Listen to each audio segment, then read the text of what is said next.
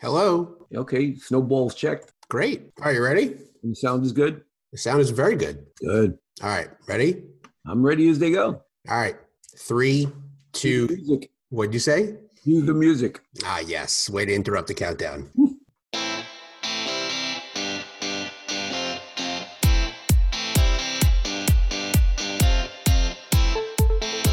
We are back for episode three of Dad Remembers Sports. I'm your host, Grant Tunkel, and I am joined today by the man himself, the namesake, my dad. Dad, how are you? Doing well, my man. How are you? I'm doing okay. It is the Sunday before Labor Day 2020 when we are recording this. Uh, Labor Day. You know what? It all feels the same to me. Memorial Day 2020. Uh, Dad, do you know what year it is, what day of the week it is, what time of day it is? Well, it's a day that ends in a Y, that's for sure. Wow, good point. As far as the week, does it really matter when you're retired? Fair enough. Fair enough. It's a good point. You probably haven't looked at a calendar in uh, in about four years. That's correct. You're what, 25 years old now? 27? Do you go backwards after you retire? Well, that's what my father did. He started at my age. He was now 31. He was hoping to get to zero. He didn't quite get there. Didn't quite get there. Fair enough. Well, we will keep chugging along here for episode three of Dad Remembers Sports. And we begin with the first of our three segments. And this one is What Did Dad Get Wrong? Where we look back at the previous episode and discuss what did dad get wrong? And again, for the second straight week, sadly, I have nothing to fact check you on. You were basically spot on. How does it feel to actually remember things from the past? Who you? Exactly. Right. There were a few things I wanted to uh, to flag that I thought were interesting. Uh, first, when you were talking about becoming a Knicks fan, you mentioned there was no New Jersey team, and you called them the New Jersey Americans. And I was chomping at the bit to fact check you on that. But as always, you were right.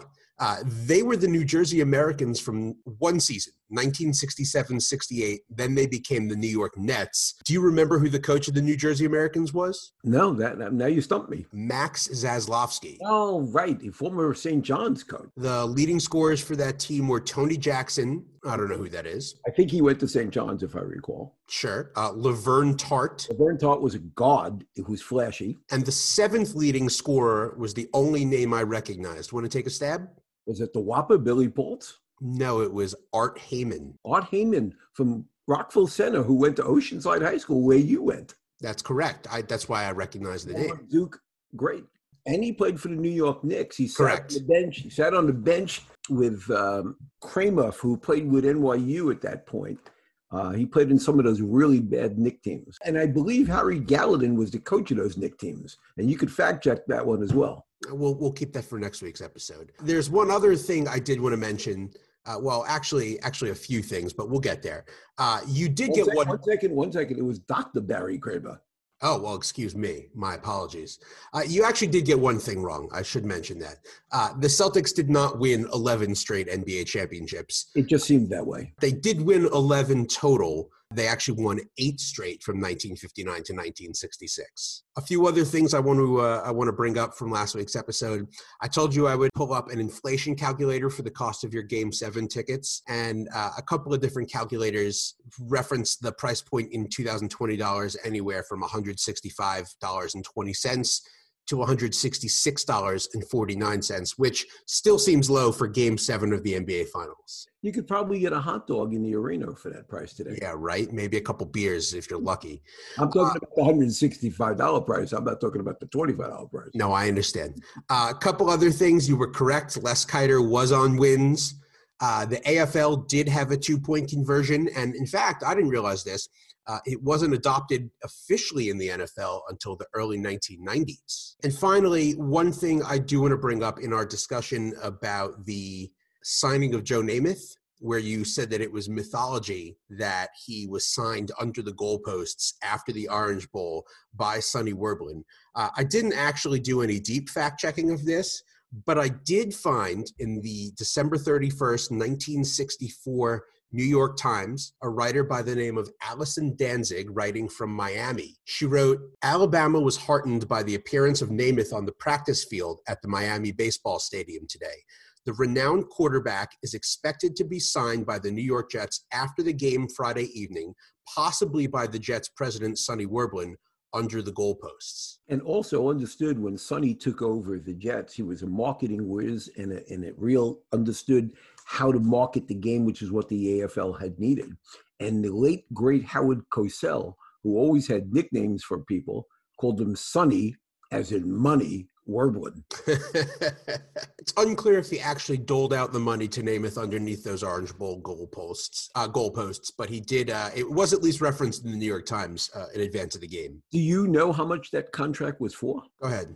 I think it was four hundred and twenty-four thousand or 407,000 or something that number I don't recall but I remember 400 was the number that's I could be wrong. I could be wrong. Well, you've been wrong before, but not on this podcast, really. Uh, that's correct. And, and, one last note about that uh, that Orange Bowl game. This is from the 2009-2010 uh, USA Today College Football Encyclopedia. Something I didn't realize that was one of the first primetime telecast sporting events of all time. Uh, the book writes NBC's primetime telecast attracted 40 million viewers and changed the course of TV sports. Wow. It also notes that uh, Texas beat Alabama 21 17 with Namath presumably injured coming off the bench to lead a comeback. And he was apparently stopped short on fourth down on a QB sneak. And he said later, quote, I'll go to my grave knowing I scored a touchdown on that. I guess if we had replay, we'd find that out. Of course, you were at the game that uh, you like to claim brought back replay. Yes, the Seattle, the Seattle um, Seahawks. Uh, Dennis Erickson was the coach and he got fired after the season. Uh, Seattle would have made the playoffs. Vinny's helmet made the end zone. Vinny Testaverde's helmet made the end zone. The ball never did, but the Jets survived and advanced. I remember watching that game in Grandma and Grandpa's old apartment in uh, Forest Hills. It was a family circle day, so there were a lot of family members over because I think that was a 97 or 98 season, maybe. And yeah, you were at the game with your brother, but I was not and I was watching that with aunts and uncles and cousins, and I, I remember being a little confused, but you were very excited uh, by what had transpired. So there we have it. Dad remembers sports, episode three, fact check of episode two, and, and now on to the second segment where I go ahead and ask you a couple questions that I wish I had in the previous episode. I still don't have a title for this, so uh, for our listeners out there, or for you, Dad, if you come up with something clever, please let me know. I'll try. So the first question is Did you ever get to Ebbets Field? Legend has it I did. I don't recall because the Giants moved out in 57. Giants and Dodgers moved out in 57. I would have been in that six year old range. My father had told me we had gone to the Polo Grounds because he was a Giant fan, but too young to remember that. I remember watching TV games from Ebbets Field because they had, can't remember his name, there was something after the game Campy's Corner or somebody's Corner. I can't remember the actual name of it, where they did plays and and showed you how to how to do things. I can't remember the name now, but it'll come to me eventually. I assume your father went to uh, went to uh, Ebbets Field quite often. He, uh, not Ebbets Field. He went to um, Polo Grounds because um, he was a Giant fan, as I as I told you in the first. And my aunt, uh, his sister, had worked in the garment industry, and she was a top buyer, she got tickets from people all the time. So my father went a lot of times for free. And I guess the follow up question is Did you give any thought to who your second favorite baseball player of all time was? It would probably be Tom Seaver of the Mets. Um, truly one of the great pitchers in the history of the game and the franchise. And uh, that's why when you think of Seaver as a franchise, Mays obviously was the franchise. And you come back to our beloved Jets, Joe Namath was the franchise. So, you know, it's hard not to root for guys who were known as the franchise. That's true. That's true. And of course, you and I were uh, texting last night uh, as we were watching game six of the 1986 World Series being replayed on SNY. And, and you and I both had forgotten that Tom Seaver was actually on the Red Sox that year. Yes, I think it was the seventh or eighth inning. They showed the uh, maybe it was the eighth inning. They showed the uh, Red Sox dugout, and there was Tom Seaver. And I go, "Wow, I forgot about that." So that had to be the end of his career at that point. Really incredible how uh, players' careers come full circle like that. One of the little nuggets I always like, not really related to Seaver per se, but is the fact that the final out of the 1969 World Series that the Mets obviously beat the Orioles in was made by Davey Johnson playing for Baltimore, and then he was the manager of the Mets in '86. Cleon, one knee. That's correct. That is correct. So there you have it. The uh, as yet unnamed questions I wish I'd asked you in the previous episode. So we went over what you got wrong, which really wasn't much. We went over what I wanted to ask you, which again, uh, you managed to answer gracefully on the fly. So I appreciate that. Uh, so now for today's episode of Dad Remembers Sports, I want to take it in a slightly different direction, not necessarily a, a game that you attended or that you watched on TV or listened to on the radio, but I want to talk about your playing days because as a small child growing up in the Bronx and growing up in New York, you you played your fair share of, of little league baseball. You you have some uh, stories of playing rough touch football, and we'll get to that. And I'm sure you played a lot of schoolyard basketball. But let's start with little league baseball. There's a there's a picture of you that I love that hangs in in the house of you as a little kid uh, and I believe you were the bat boy on your brother's team. Can you give me and give the listeners a little background on that photo? That's correct. My brother was playing Little League Baseball, and the sponsor of the Little League Baseball in Forest Hills was Michael C. Fina, one of the classy, um, classy businesses around. I don't know if they're still around or who knows with this pandemic. And since it was really just me, my father, and my brother, I was always around. And um, I they gave I got this little uniform made. I don't remember who made it. My father got it bought or whatever, and I was the bat boy for that team. And um, those were fun days playing little league ball up Forest Hills on Fleet Street. Do you remember how that team uh, that your brother was on performed with you as the bat boy? They did not win a championship. I did later on. All right, we'll, we'll get to that. We'll get to that. Two of them. Two of oh, look at you, a winner, a real winner. One was in Pony League. Okay. Before we move on, though, has it ever dawned on you that that picture has you wearing a uniform that says Fina and your daughter, my sister, wrote for the show Gentefied on Netflix, where the central uh, sort of building in the show is Mama Fina's? No, that's that's quite interesting. I think you should bring that up to Jamie uh, after the show. Absolutely. In fact, before we move on briefly, I actually referenced Jamie in last week's episode and provided absolutely no context whatsoever. So from here on out, if I refer to Jamie, you can assume I'm referring to your daughter, my sister. After you graduate from being the bat boy, what was Little League Baseball like back then? Do you remember who your teammates were? Do you remember, you know, games that you played in specifically? What, what, tell us a little bit about about your history playing Little League ball. Well, eight years old was they didn't have anything called t-ball in those days because t-ball was not invented nor did anybody care. Um, and i remember there was no such thing as manager pitch and it was players pitch so eight year olds as you know really just run around and nothing gets accomplished. My father was the manager of the eight nine and ten year old team and it was rough being uh, the son of the father because he treated me he treated me rough because he didn't want to go overboard to treat me nicely. So at the end of 10 years old, he said to me, I think you should play for another manager. Now, if you go to uh, back to Fleet Street, there was a field on the main level. Then later they built a higher level field above left field up on a hill. And then on a third field in the back was also built on a hill. My father continued managing another team in another league, but what happened was amazingly or interestingly enough, a lot of times he would be on the second field when I was on the first field, and he would somebody would stop him and then he would turn to watch me play.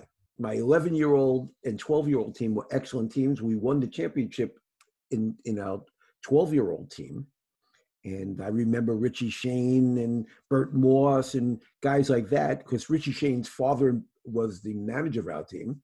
And he taught us a lot of fundamentals. He taught us how to slide. He taught us how to take extra bases. Um, the interesting tidbit: I was a catcher on the on the I guess the 11 year old team and the 12 year old team, and in those days you had to wear a protective cup. And before the game, the umpire would take both catches around into the not woods, but behind the dugout where nobody could see, and he would uh, take a baseball bat and tap you there to make sure there was a cup. That's bizarre. It was, well, you got to remember this is 1959. And if you didn't wear a cup, you clearly would tell him in advance that you weren't wearing one because you did not want to get hurt. that sounds terrible. I remember catching a game when it was 95 degrees and the game went extra innings. And I, you know, wasn't like I was a big kid. I lost a lot of weight that day, you know, water weight. It was, uh, it was tough because the equipment, you didn't have you had wool jerseys. You didn't have these tearaway you know, high tech, you know, dry fit jerseys. I mean, these were wool, heavy duty wool with heavy duty wool socks. It was hot, and the equipment was much heavier. You know, the shin pads and stuff like that. You didn't have knee protectors. It was it was a different era, as they say. Yeah, so it seems. I remember you scoffing when uh, I played Little League ball and, and I was playing catcher, and, and, they had just sort of come out with those knee savers, those extra pads you would put on the back of your shin guards to sort of uh, sit on when you were in, in the crouch. And I remember you you more or less telling me to uh, to grow up and, uh, and, and to suck it up like you did. Did you have a, a, special catcher's mitt back in those days? Yes, I did. Yes, I did. The team provided one, but I remember buying one, and you know, as you probably did, as I remember you did, you know, put oil into the middle of the glove, you put a ball in it, you tied it up in string so you get yourself a good pocket. We had a pitcher in my tw- my 12 year old team that could, that was the hardest thrower, so I had to put a sponge in between because he really threw hard. We were unbeatable that year. We we were clearly unbeatable. I think somewhere in the albums, not albums, but in pictures somewhere, you'll see me collecting the trophy. Uh, my father took a picture of me collecting the uh, the championship trophy. Where did you buy your glove? Because when I was a kid, I remember you would take me to Modell's and we would try out some gloves, and I was just, I was just, I would fall in love with a new glove. It, it was such an incredible experience. It was probably Modell's because they were the only game in town. You didn't have you know, Dick's Sporting Goods. You didn't have any of that. So it was probably Modell's, as I recall. Was it probably a Rawlings glove too? It could have been a Spalding. I don't remember. Could have been Rawlings, could have been Spalding. And you wore cleats as opposed to sneakers. Well, I wore cleats when I played. Well, but rubber, you, rubber spikes, rubber spikes. Well, you you probably wore metal spikes though. No, you couldn't wear. Me- I don't believe you could wear metal in Little League, but we wore uh, we wore metal in Pony League. Okay. Was your bat was it a wood bat also? Because all, I am wood. I, I, imagine uh, composite bats like the ones that I played with as a little kid didn't exist. No, it was all wood bats, and no one owned their own bat. It was all league supplied. Did you ever break a bat fouling off a pitch or anything like that? Don't recall actually. Don't recall. I'd be interested to see. I'm sure, like at nine, ten years old, you guys weren't exactly throwing 100 miles an hour. I wonder if you could break a bat at the speeds those pitches were coming in. Well, understand what is it, 45 feet from home from pitcher to catcher, I think, in Little League? I think so. So if you do the math, like if you watch Little League World Series, if you throw 60 miles an hour, it's it's basically uh, equivalent to 90 mile an hour. And like I said, in when I was 12 years old, our pitcher was the hardest thrower in the league. And I'll never forget my my left palm was always hurting after a game because he would throw really hard, really hard. What were you like defensively behind the dish? I was pretty good. I was very chatty. Uh, batters hated me. Other coaches hated me because nobody nobody surprised by that. I wouldn't shut up, and um, you know, and even the umpire every once in a while said we could tone it down every once in a while. I said we could, but I'm not going to do it. I'm sure in the future we'll we'll uh, devote an episode to your prowess as a little league coach when I was a kid. So we'll oh. save some of those. I know, I know. We'll save some of those stories uh, for a future episode. Uh, what were you like as a hitter? Because I, as a hitter, personally, I was pretty bad. I was not a very good offensive player. But I want to know if that's your fault. I no, I was a decent hitter, not a great hitter. I was a decent hitter. I do remember having hit a couple of home runs over the fence when I was when I was 12 years old. I was a decent hitter, so uh, I think I batted the top five somewhere in the lineup. wasn't great, but I was good. Did you guys have uh, baseball cards made up like we did when we were kids? No. No trophies for participating. I, uh, I knew we would get there. So when I was a kid and we had those baseball cards made up, I always, or they always asked you, uh, who is your favorite baseball player? And who would you like to emulate? And I always put Ken Griffey Jr. on the back of my card. W- would it have been Willie Mays on the back of yours? Unquestionably. Who was your favorite catcher, though? Willie obviously was an outfielder didn't have a favorite catcher. You know, the only catchers that come to mind were obviously were either Yogi or Elston Howard on, on the Elston ended up on the Yankees. Other than that, there was no favorite catcher. Not Roy Campanella. Now Roy really had a. I think Roy was already injured by that by that time. I think 56, 57, he'd had the accident on the Seaford Oyster Bay, so uh, it was probably uh, in in that era. And you can fact check the year on that one. I know you will. But um, that's my recollection. You couldn't root for the Dodgers because we grew up in an era where Dodger fans hated Giant fans, Giant fans hated Dodger fans, and Giant Dodger fans hated Yankee fans. So you could not even think about rooting for Sandy Koufax or whatever. Because that would just be a disaster. Well, Giant fans still hate Dodger fans, and Dodger fans still hate Giant fans, but I don't think they share the same hatred of the Yankees anymore. You do win a championship as a little league player, and then you graduated to Pony League. Was that when the bases moved to 90 feet? Pony League, the bases moved to 75 feet. Oh, okay. 75. Pitching mound went back to 60, and you could steal bases. Um, it was like a regular baseball game. A regular Okay. baseball game. And that year, my first year was my favorite year of all time. We went one in 14. We were horrible, but we had a lot of fun. You know, if we struck a guy out and I was playing catcher and I threw the ball to third, invariably the ball never made it around the infield but it was the most fun we had. The following year, we went undefeated, and it was a miserable year other than winning the championship because there was too much pressure to win. We had fun losing. We were happy losers. Manager wasn't happy, but we had a lot of fun on the field. Do you remember any of the guys that were on those teams? No, no. Some of the guys like Richie Shane continued on. His father was a coach in those years. Um, Bert Moss continued on. It escapes me at this point. I probably won't be able to fact check you on that either because I, I doubt records of, of your you know 13 and 14 year old pony league exist on the internet. So when did you stop playing ball? What was uh, what was that like? Well, I, other things came, you know, other things started to happen. So we stopped playing, and then you played schoolyard stuff, stickball, box baseball, all kinds of uh, games that you would make up. What is box baseball? Ah, box baseball. What? It's a game that two guys could play on concrete. Think of your uh, your walkway in the front. You had three boxes, and you would pitch underhanded, but with a soft ball, with a soft pensy pinky or a Spalding, and you would try to squeeze the ball. You couldn't throw it, so you had to release it with your with your fingers. So you would squeeze it in with your fingers and let it go. You could put spin on it. You could put um, reverse spin on it. You could put a stopper in it. So the concept was there were three squares. You stood behind one. The other guy stood behind the third one. The middle one was was out of bounds basically. So what you did was you would pitch it into the square that where he was standing over. He would have to slap it into the square that you involved. Now, if it bounced, if it bounced and you caught it, it was out. If it bounced once, sorry, it was a single. If it bounced twice, it was a double, and you, you could follow the rest. Um, if you hit it into the middle square, that was an out. Or if you hit it, obviously, a pop up and you caught it, that was an out. What you tried to do as a pitcher was get the softest ball possible so you could squeeze it to put the most spin on it.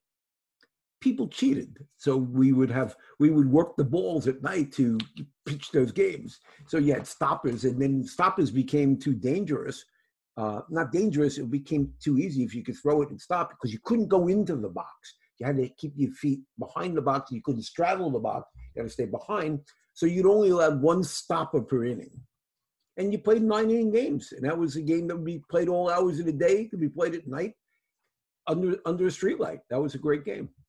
And you you never taught me box ball, but you did teach me stoop ball, which I always loved. Stoop ball was another one where you bat, as you know, you, you hit the ball off the corner, and if it bounced, you caught it in the air, it was an out, and then if it kept bouncing, single, double, triple, home run. I remember how devastated I was when when we redid the steps in front of our house, and instead of having that sharp edge that was great for stoop ball, it had those rounded edges, uh, and that was basically the end of our stoop ball playing. And I, I remember how upset I was when when uh, I'll blame mom, but I'm sure it was Un, un, un, unquestionably, it's mom's fault. for sure. And then of course stickball uh, was another sport that you always used to talk about playing growing up in the Bronx. Well, stickball stickball was a game that you could play with either one other guy, you could play with eight other guys, you could do it all. You could pitch against the wall and you drew a square. Of course, the square didn't always fit everybody's size, so strikes strikes and balls were always an issue. And with chalk, you colored it in with chalk. So if there was an argument over the calling the balls and strikes, because the pitcher called it and the batter obviously didn't, you would show the chalk mark that it was in the box. So you could play it that way, and behind you, depending on whether there was a low fence, a high fence, you could have single, double, triple, home run.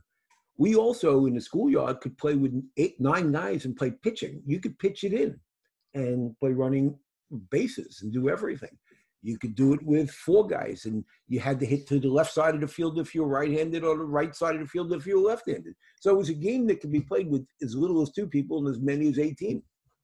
We used to play stickball when I was in uh, middle school and high school, and I remember uh, the summer I spent on Cape Cod. I guess that was uh, summer after junior year of college. Uh, we went to the Barnstable Bat Company, which is a famous bat maker out there, and I bought a stickball bat, and I think it's still in the garage because I was I was just so excited to have that to have well, that to uh, play now, with. And nowadays they didn't have stickball bats. You took a broom handle, cut it down to a size, put electrical tape around the bottom of it to so it would be the batting. You know, you could you could hold on to the bat because otherwise it would be slippery, and that's that that's what we did. I think later on when we all became a little more affluent and manufacturers made stickball bats, you buy a stickball bat different sizes. Did you ever break any uh, car or apartment windows playing stickball? No, because we a lot of those times we played in the schoolyard. Um, we did play occasionally, like what my father's age was, where you played in the street, where home plate would be the manhole cover, second base would be the next manhole cover, and somewhere you would decide which end of the car was first base and third base. So that was the classic stick ball from the Willie Mays era and the, and the years gone by. And you could look up the Willie Mays eras of playing stickball. Uh, but we were more playing in the schoolyards at that point, as opposed to playing, you know, in the street. Right. Playing in the street, playing in the street in my time was a little more dangerous because cars were constantly coming. Uh, and now would be impossible because there's just too many cars on the road. Well, now would actually be not that impossible because there are there are no cars on the road. But I, I think I think we have said enough about that. Real quick before we before we get to the end here. Of course, baseball wasn't the only sport you played as a kid. You played something called rough touch football. Do you want to explain exactly what that was? It was really more in my in the high school years where you played rough touch. You could block. You can't tackle. Okay, you can block and push people, but you couldn't tackle somebody because most of the times it was played on concrete uh, you could ask one of my friends, Audie, we love to play offensive line. And the answer for that was, we love to block. We love to, we love to, we just love to block somebody and pound somebody. So we'd come back to the huddle all the time. And our quarterback was a guy named Larry Swedrow. And we always say, Larry, let's call a running play sweep right. And he says, no, we're going to pass. I said, no, we want to take somebody out, you know? Um, so we like to play that and defensive line because it was, it was contact so you would you would hit a guy and you you know you you'd give him a love tap. You wouldn't tackle him. I broke a collarbone somewhere in uh, when I was 18 years old, and from rough touch. But accidents happen. Were you playing people who were five years younger than you? Because you're not a big guy. How, how could you possibly have been an effective blocker? Most people did not want to get hit.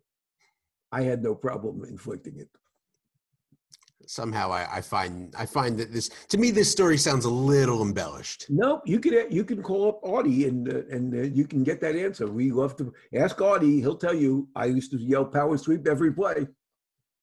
Were you uh, the Ron Yary type offensive lineman? Uh, I was probably Conrad Dobler.